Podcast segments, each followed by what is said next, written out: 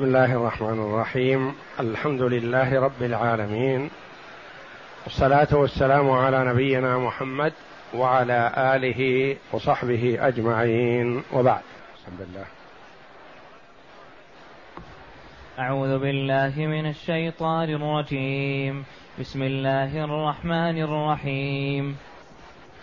والمحصنات من النساء إلا ما ملكت أيمانكم كتاب الله عليكم وأحل لكم ما وراء ذلكم وأحل لكم ما وراء ذلكم أن تبتغوا بأموالكم محصين غير مسافحين فما استمتعتم به منهن فآتوهن أجورهن فريضة ولا جناح عليكم فيما تراضيتم به من بعد الفريضة إن الله كان عليما حكيما.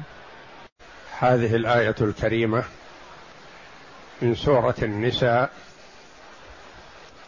جاءت بعد قوله جل وعلا حرمت عليكم أمهاتكم وبناتكم وأخواتكم وعماتكم وخالاتكم الآية. يقول تعالى والمحصنات. معطوفة على حرمت عليكم أمهاتكم الآية. والمحصنات من النساء. محرمات. حرمت عليكم المحصنات من النساء إلا ما ملكت أيمانكم. ما المراد بالمحصنات؟ هذه المحرمات. المحصنات جاءت في القرآن الكريم. الإحصان اولا هو المنع. محصنة أو محصنة. بمعنى محصنة منعت نفسها أو منعت زوجها عن التطلع إلى الأخريات. ويقال في الحصان حصان لأنه يمنع صاحبه أي من يركبه من الهلكة. وصله بإذن الله إلى الأمان. حصان. ويقال للمرأة حصان كما قال حسان رضي الله عنه عن عائشة رضي الله عنها حصان رزان. حصان يعني أحصنت نفسها ومنعت نفسها عما لا يحل لها. وجاء الإحصان في القرآن في معان متعددة.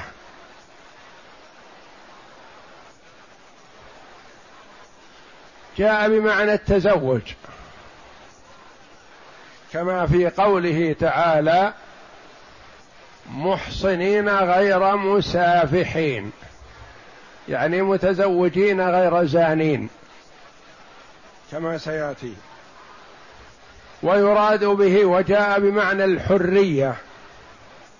ومن لم يستطع منكم طولا أن ينكح المحصنات المؤمنات فمما ملكت أيمانكم. أن ينكح المحصنات الحرائر. اللي ما يستطيع أن ينكح محررة حرة له أن يتزوج أمه. ومن يستطيع أن يتزوج حرة أو يشتري أمة يحرم عليه أن يتزوج أمة. من باب الزواج. أما من باب ملك اليمين فيحل.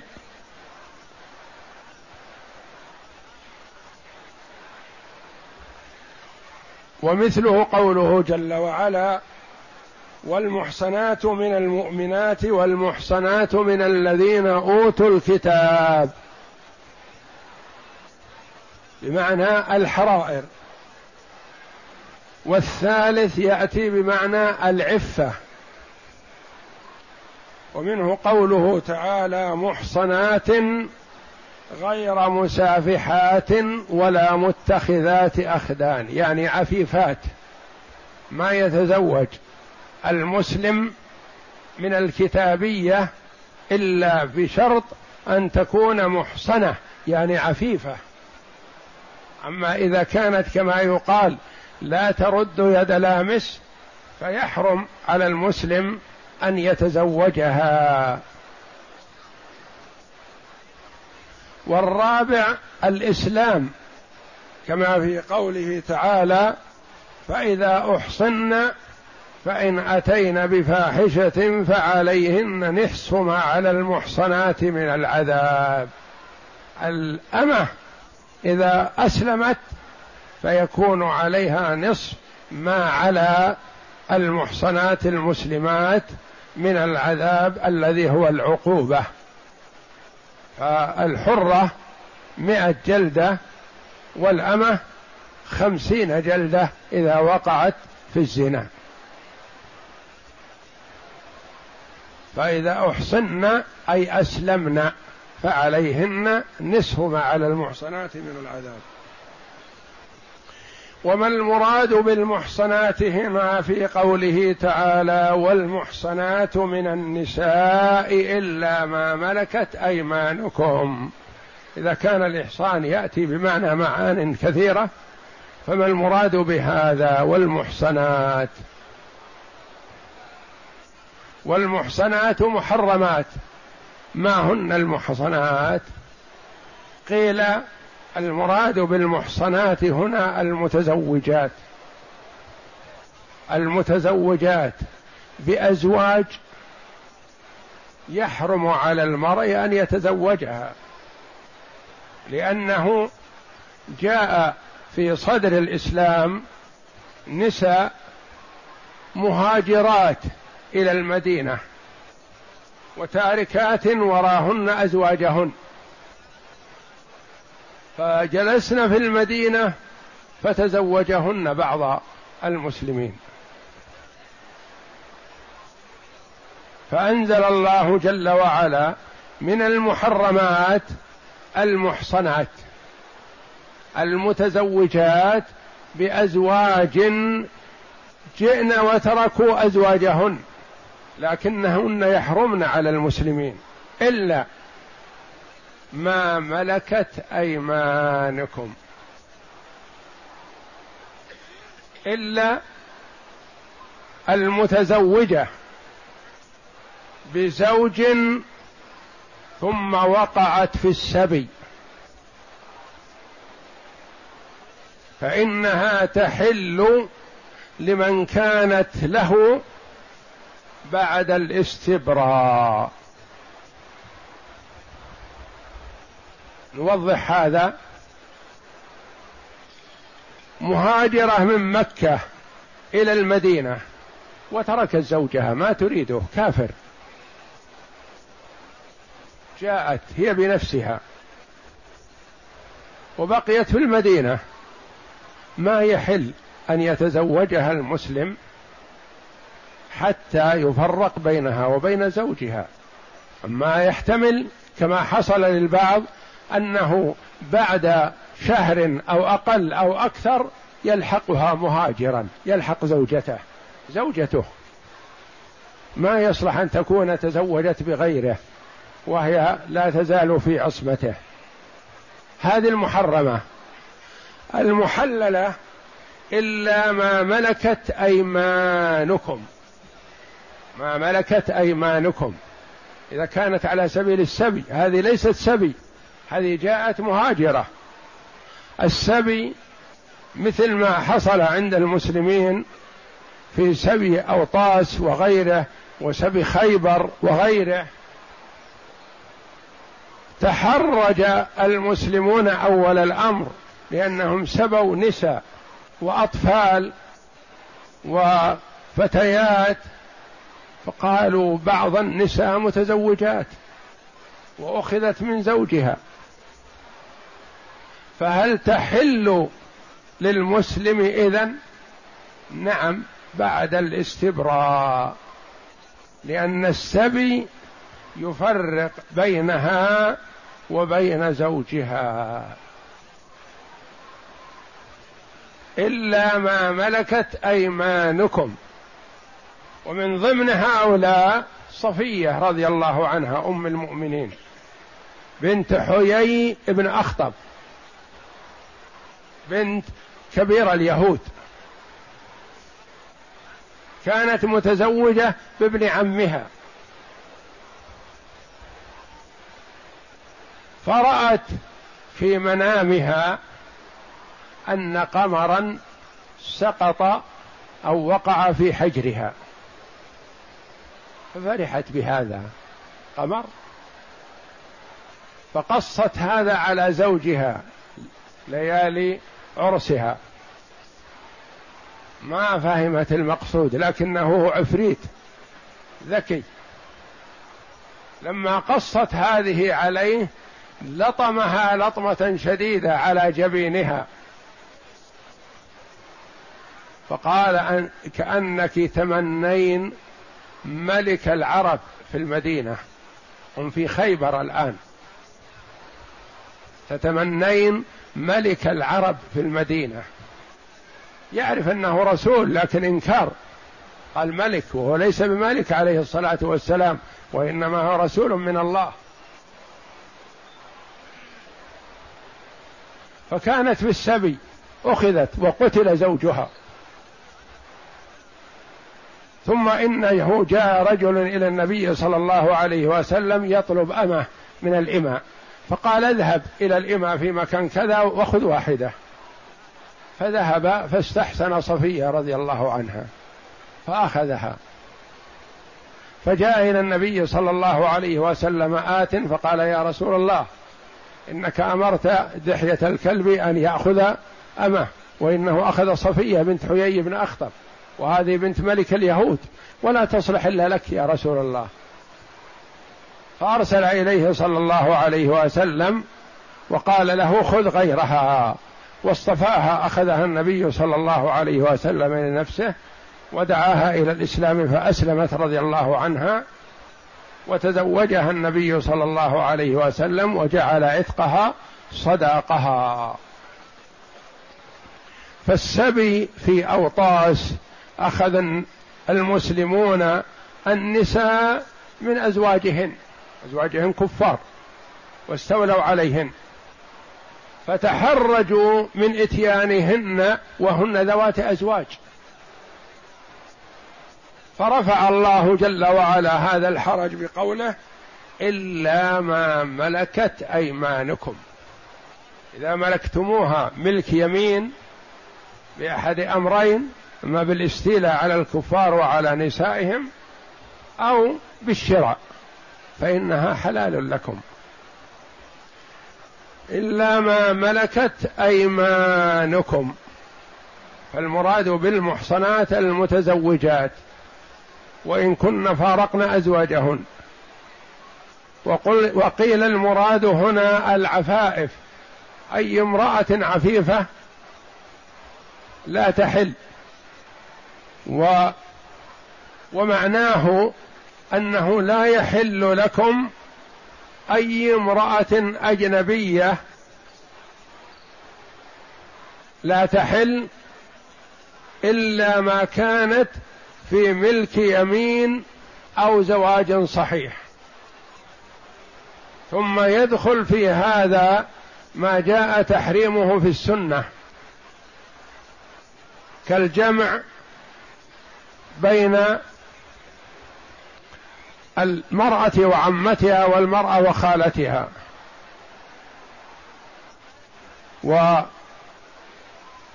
والملاعنة على الملاعن. وغير ذلك من النساء التي اللاتي جاء تحريمهن في السنة تبعا للكتاب العزيز. والمحصنات من النساء إلا ما ملكت أيمانكم. إذا كان المراد بهن العفائف فالمراد أن النساء كلهن يحرمن عليكم إلا ما أخذتموهن بنكاح صحيح أو ملك يمين. وإذا كان المراد المتزوجات فجميع المتزوجات لا يحللن لكم إلا من كانت في ملك اليمين فإنها تحل. يستبرئها الرجل بحيضة وقيل بثلاث ثم تحل له.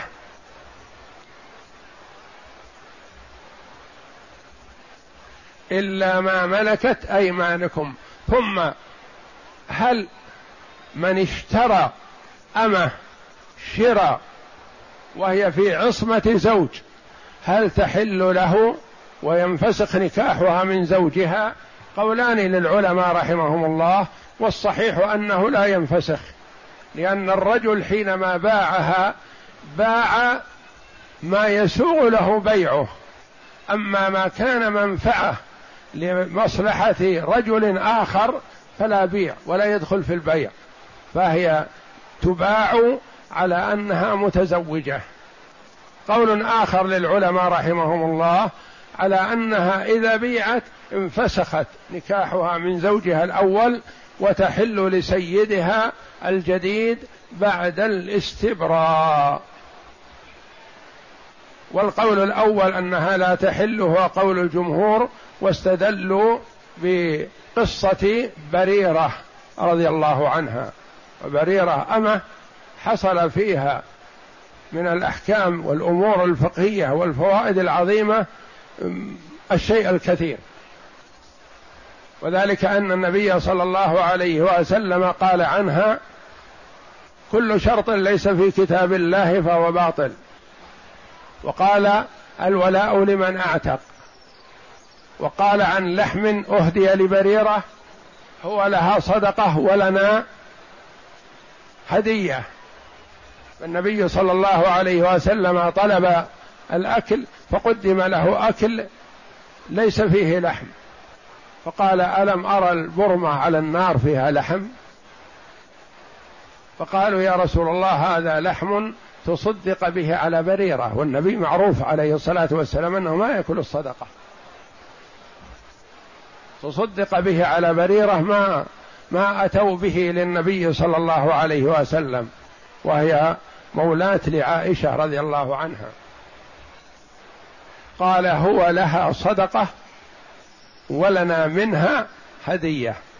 وطلب منه أكل عليه الصلاة والسلام جبرا لخاطر بريرة لأنه يسرها أن يأكل من طعامها النبي صلى الله عليه وسلم.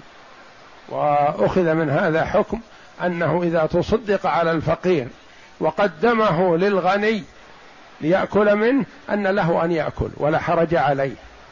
لأنه صدقة على الفقير ومن الفقير للغني مرة أخرى هدية. وخيرها صلى الله عليه وسلم لما عتقت وهي متزوجة. فترفعت على زوجها وأصبحت لا تريده. فجاء زوجها يطلب من النبي صلى الله عليه وسلم الشفاعة عندها. تواضعه صلى الله عليه وسلم يشفع لرقيق عند محررة معتقة زوجته. فقال لو راجعتيه لأنها قالت لا أريده لأنها تخير إذا عتقت وهو لا يزال رقيق. قالت لا أريده.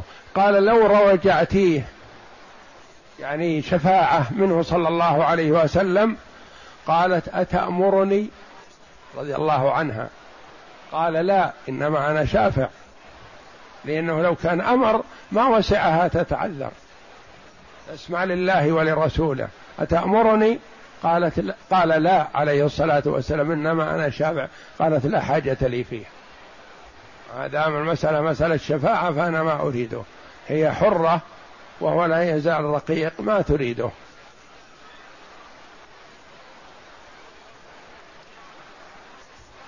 إلا ما ملكت أي وهذا دليل للجمهور على أن الأمة إذا انتقلت لأنها انتقلت من مواليها إلى ولاية عائشة.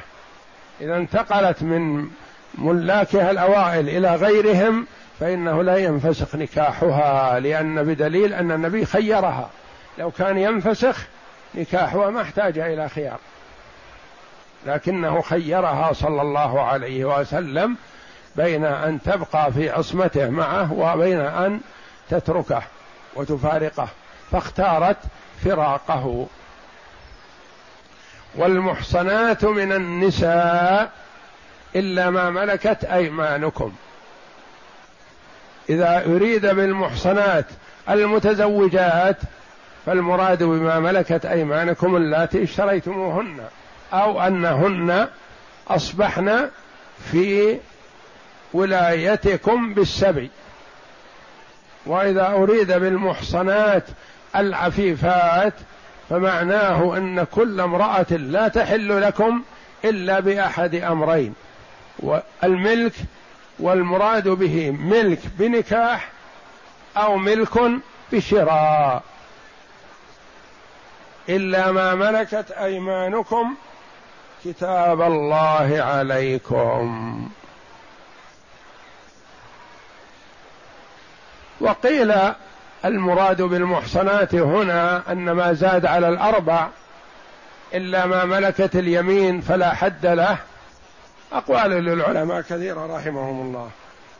ثم قال جل وعلا كتاب الله عليكم. هذا الكتاب كتبه الله عليكم. الزموه خذوا به لا تتجاوزوه.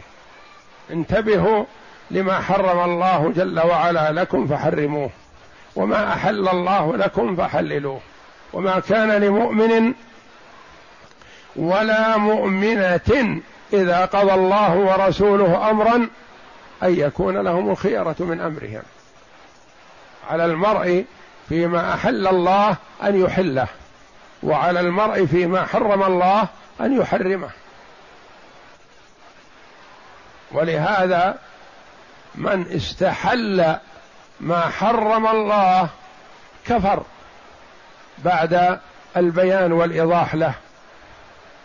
ومن حرم ما أحل الله كفر بعد البيان والإيضاح له. فتحريم الحلال كفر. وتحليل الحرام مثله كفر لكنه ليس من أول وهلة بل بعد الاستتابة والبيان والإقناع. لو واحد مثلا حرم الشاي يقرر ويبين له إن استجاب والا يكفر لأنه حرم ما أحل الله.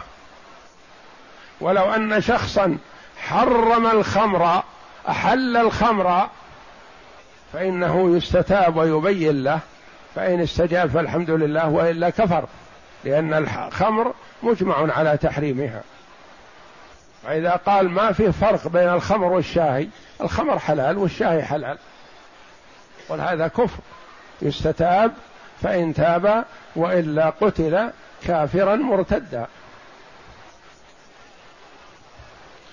كتاب الله عليكم إلزموه. وخذوا به. وحللوا ما حلله الله وحرموا ما حرمه الله. وأحل لكم ما وراء ذلكم. هذه المحرمات عرفتموها. ما جاء في الكتاب وما جاء في السنة وما عدا هذا فهو حلال. وأحل لكم ما وراء ذلكم. ومن هذا ما اختلف فيه العلماء رحمهم الله في الجمع بين الأختين في ملك اليمين. الجمع بين الأختين في الزواج هذا نص الله جل وعلا على تحريمه. الجمع بين الأختين في ملك اليمين يعني كونهم مملوكة الاثنتين للرجل هذا مباح. لكن ما يحل له أن يستمتع بهذه ويستمتع بهذه. فإذا استمتع بواحدة تجنب الأخرى. أخرجها من ملكه أو زوجها ولا يحل له أن يستمتع بالاثنتين. واختلف العلماء في هذا فبعض العلماء رحمهم الله يقول أحلتها آية وحرمتها آية وأنا لا أفعله. أحلتها قوله إلا ما ملكت أيمانكم. وحرمها قوله جل وعلا وأن تجمعوا بين الأختين إلا ما قد سلف. فالجمع بين الأختين في ملك اليمين محل خلاف. وأحل لكم ما وراء ذلكم من النساء والإماء بشرط أن يكون الزواج بالحرائر في حدود أربع. ولا يتجاوز. والإماء يملك ما ملكت يمينه بلا حد لكن لا يتزوج أمه زواج إلا بشروط.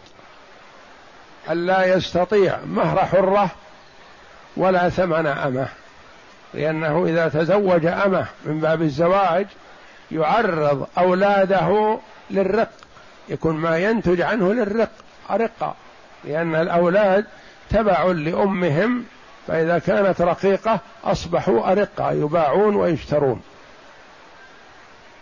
وأحل لكم ما وراء ذلكم إلا ما استثني في السنة من الجمع بين المرأة وعمتها والجمع والمرأة وخالتها والملاعنة على الملاعن والخلاف بين العلماء في الزاني على الزانية.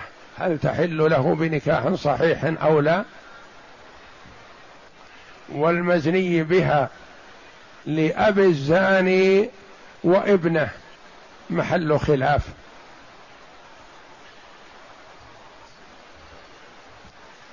واحل لكم ما وراء ذلكم أن تبتغوا بأموالكم محصنين غير مسافحين. أحل لك أن تتزوج في حدود ما أذن الله لك فيه. تزوج واحدة تزوج اثنتين تزوج ثلاث تزوج أربع. بشرط أن تكونوا في حال إحصان غير سفاح. السفاح يقال سفح الماء بمعنى سال. وسمي الزنا سفاح لأن هدف الزاني والعياذ بالله إراقة مائه ما له غرض في النسل ولا له غرض في الاحتساب في العفاف ولا له غرض في الاحتساب بالقيام بشؤون هذه المرأة. زاني ما له غرض. غرضه واحد هو إراقة مائه. هذا والعياذ بالله. هذا الماء الحرام. فسمي سفاح ومسافحين. يعني أنه يريق ماءه على غير وجه شرعي. أن تبتغوا بأموالكم محصنين عفيفين. بنكاح صحيح شرعي. غير مسافحين. فما استمتعتم به منهن فآتوهن أجورهن فريضة. فما استمتعتم به منهن. قال بعض المفسرين رحمهم الله هذه في نكاح المتعة. ونكاح المتعة كان موجود في صدر الإسلام. ثم حرم. وقيل إنه حرم ثم أحل ثم حرم إلى النهاية. ونكاح المتعة أن يأتي الرجل للمرأة مثلا يأخذها ليلة أو يوم أو أسبوع أو شهر بمبلغ كذا. فإذا انتهت المدة تفرقا وليس بينهما توارث. حلال في صدر الإسلام.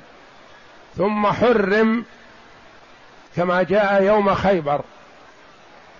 نادى منادي رسول الله صلى الله عليه وسلم إن الله حرم لحوم الحمر الأهلية وحرم نكاح المتعة. فمن كان عنده شيء فليرسلهن ولا يأخذ مما أعطاهن شيئا. ثم جاء أنه حل بعد هذا ثم حرم التحريم النهائي يوم فتح مكة أو في حجة الوداع والله أعلم قولان للعلماء. ثم حرم التحريم النهائي. نقل بعض العلماء عن ابن عباس رضي الله عنه أنه يرى نكاح المتعة. ثم إنه رجع عنه. فبعض الفرق الضالة تأخذ بهذا إلى الآن وهو حرام حرمته كحرمة الزنا سواء بسواء لأنه لا شبهة فيه. لأن فيه من الأشياء مثلا ما يكون دون الزنا لوجود الشبهة مثلا.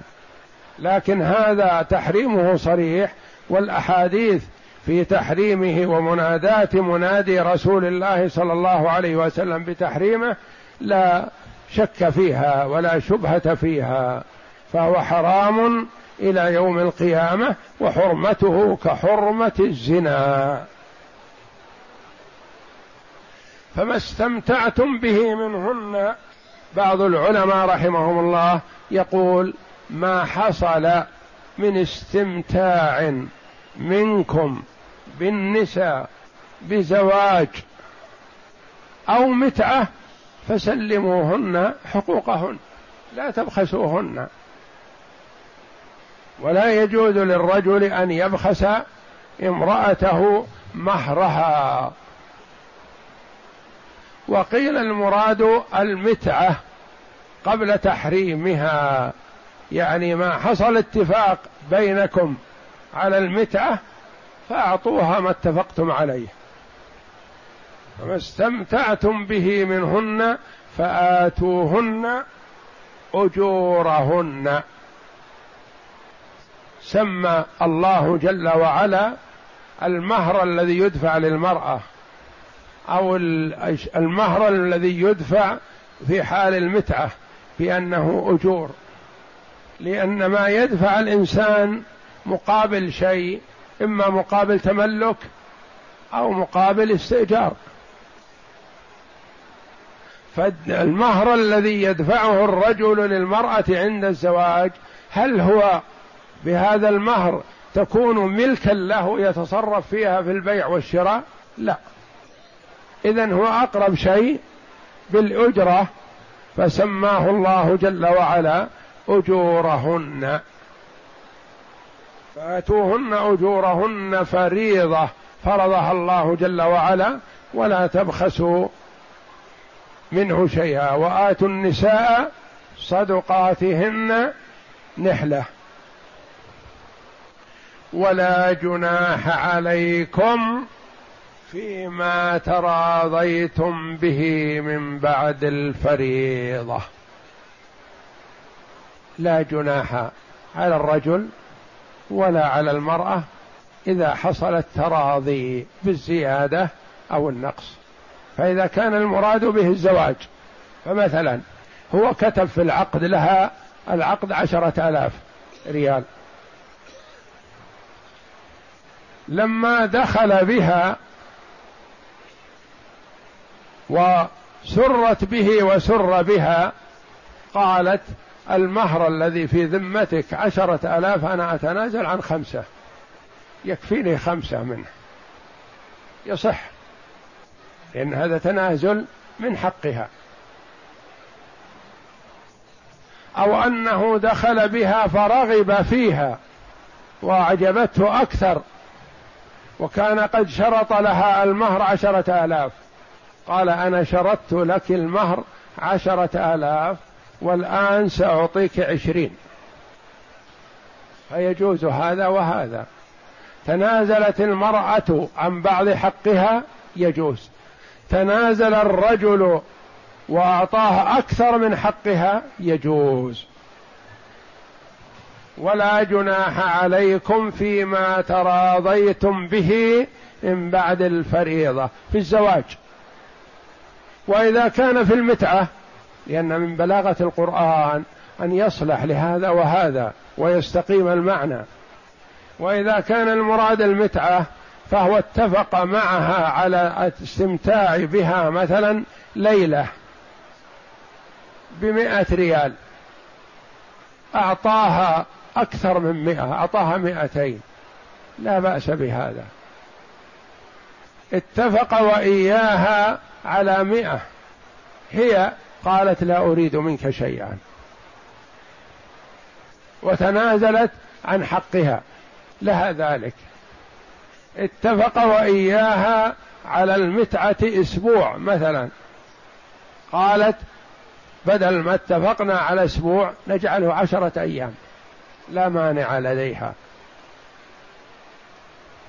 فما حصل فيه التراضي سواء كان في المتعة قبل تحريمها أو كان في المهر والنكاح في زيادة المهر وفي نقص المهر فلهم ذلك. ولا جناح عليكم فيما تراضيتم به من بعد الفريضة. لأنه قد يفهم من قوله تعالى وآتوا النساء صدقاتهن نحلة أن المرأة إذا تنازلت عن شيء من مهرها ما يجوز للرجل أن يقبل هذا التنازل. يقول لأن الله أمرني أن أعطيك الصداق كامل فما أقبل.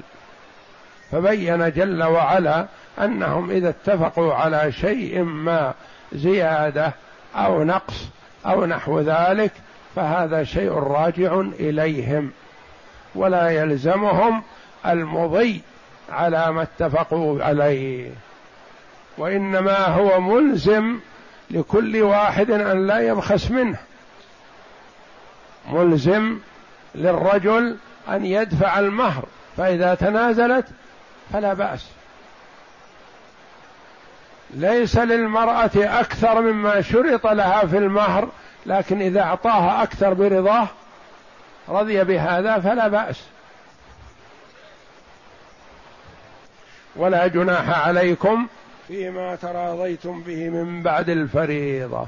إن الله كان عليما حكيما. عليم محيط علمه بكل شيء. وشرع هذه الشرائع وبين هذه الأحكام لسعة علمه. حكيم يضع الأشياء موضعها جل وعلا. حينما حرم الأمة والبنت والأخت والجمع بين الأختين وزوجة الأب وزوجة الابن لكونه جل وعلا حكيم. يدرك هذا ويعلم عواقبه فحرمه وأنتم قد لا تدركونه. كما جاء الرجل يخطب زوجة أبيه. ما يدرك. ما أدرك أن هذا فاحشة ومقت وساء سبيلا. ما أدرك. لو أدرك أن هذا وهو مسلم من الصحابة أرسل أو جاء إلى امرأة أبيه يخطبها لما توفي أبوه. ما يدري. فأنزل الله جل وعلا ولا تنكحوا ما نكح آباءكم من النساء إلا ما قد سلف إنه كان فاحشة ومقتا وساء سبيل. أعظم من الزنا. الزنا فاحشة وليس فيه مقت.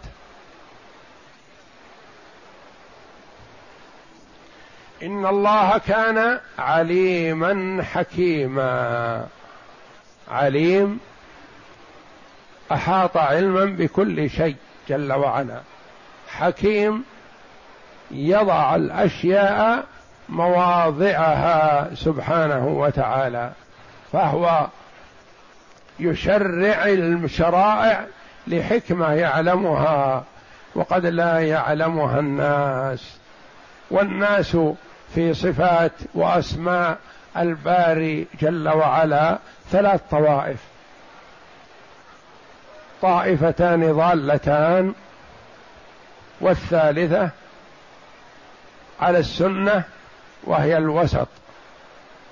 طائفة أثبتت وشبهت فظلوا من حيث التشبيه لأن الله جل وعلا يقول ليس كمثله شيء.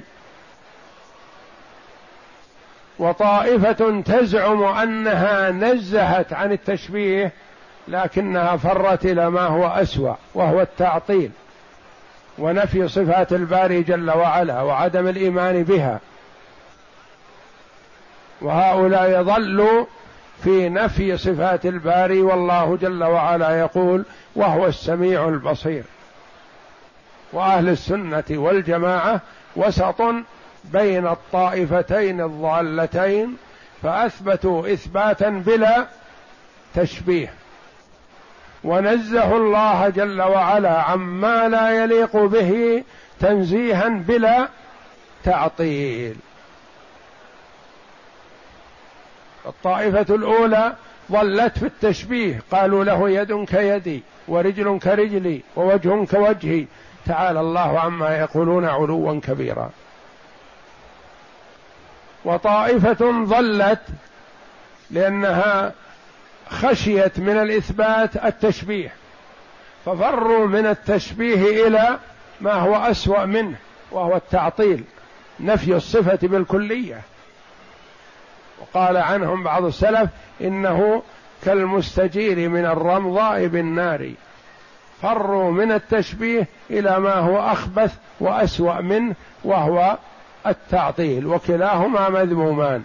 وأهل السنة والجماعة أثبتوا الصفات لله جل وعلا إثباتا بلا تشبيه ونزه الله جل وعلا عن مشابهة خلقه تنزيها لا يترتب عليه تعطيل ونفي صفاته سبحانه وتعالى.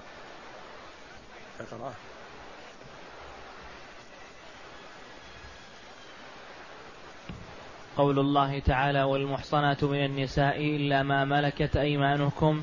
أي وحرم عليكم من الأجنبيات المحصنات وهن المزوجات إلا ما ملكت أيمانكم. يعني إلا ما ملكتموهن بالسبي فإنه يحل لكم وطئهن إذا استبرأتموهن فإن الآية نزلت في ذلك. وقال الإمام أحمد عن أبي سعيد الخدري قال أصبنا سبي سبيا من سبي أوطاس ولهن أزواج سبي أوطاس. فتحرج الصحابة رضي الله عنهم من إتيانهن وهن ذوات أزواج. وأزواجهن قتلوا أو هربوا. وكن في السبي.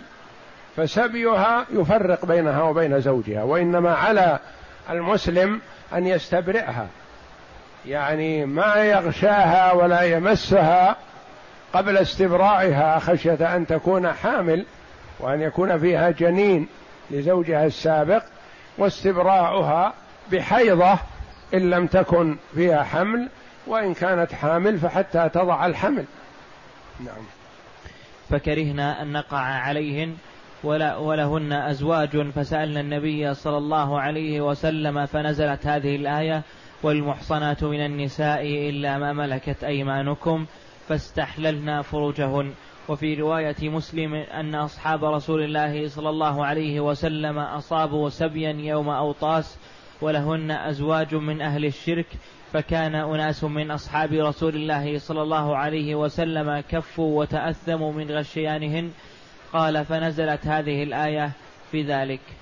والمحصنات من النساء إلا ما ملكت أيمانكم وقد ذهب جماعة من السلف إلى أن بيع الأمة يكون طلاقا لها من زوجها أخذا بعموم هذه الآية.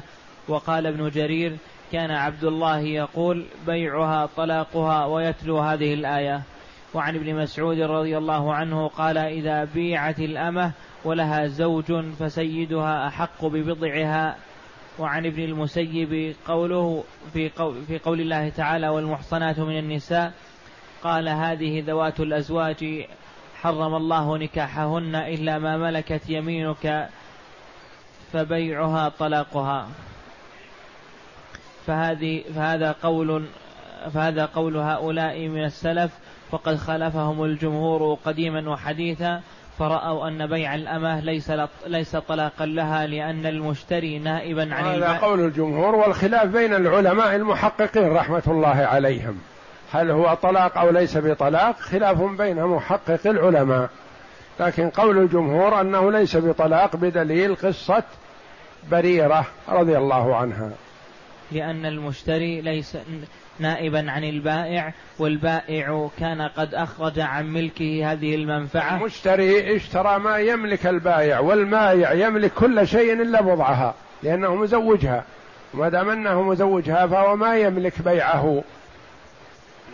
واعتمدوا في ذلك على حديث بريرة المخرج في الصحيحين وغيرهما فإن عائشة أم المؤمنين رضي الله عنها اشترتها واعتقتها ولم ينفسخ نكاحها من زوجها مغيث بل خيرها رسول الله صلى الله عليه وسلم بين الفسخ والبقاء فاختارت الفسخ وقصتها مشهورة.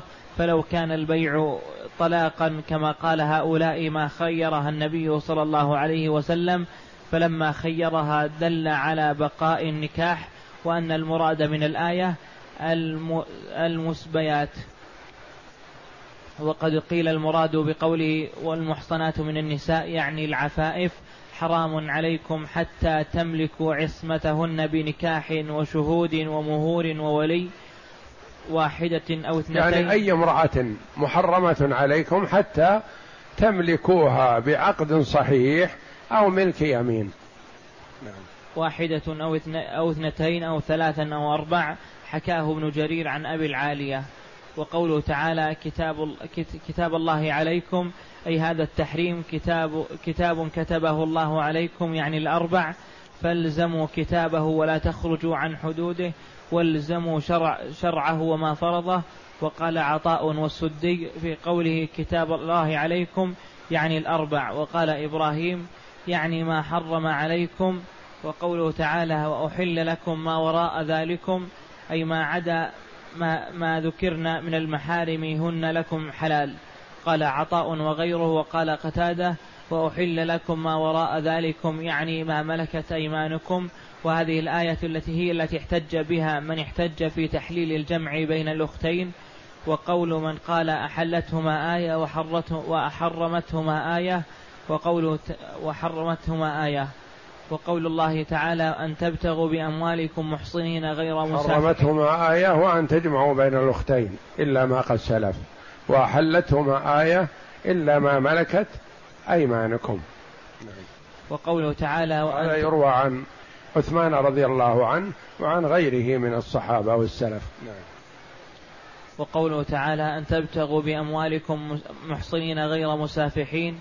أي تحصلوا بأموالكم من الزوجات إلى أربع أو السرار ما شئتم بالطريق الشرعي ولهذا قال محصنين غير مسافحين. وقوله تعالى فما استمتعتم به منهن فآتوهن أجورهن فريضة أي كما, كما تستمتعون بهن فآتوهن مهورهن في مقابل ذلك.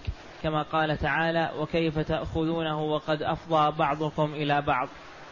يعني إذا التزمت لها بمهر فلا يحل لك أن تماطله وأن تتعبها حتى تفتدي نفسها وتتنازل عن مهرها. نعم. وقول الله تعالى ولا جناح عليكم فيما ترضيتم به من بعد الفريضة.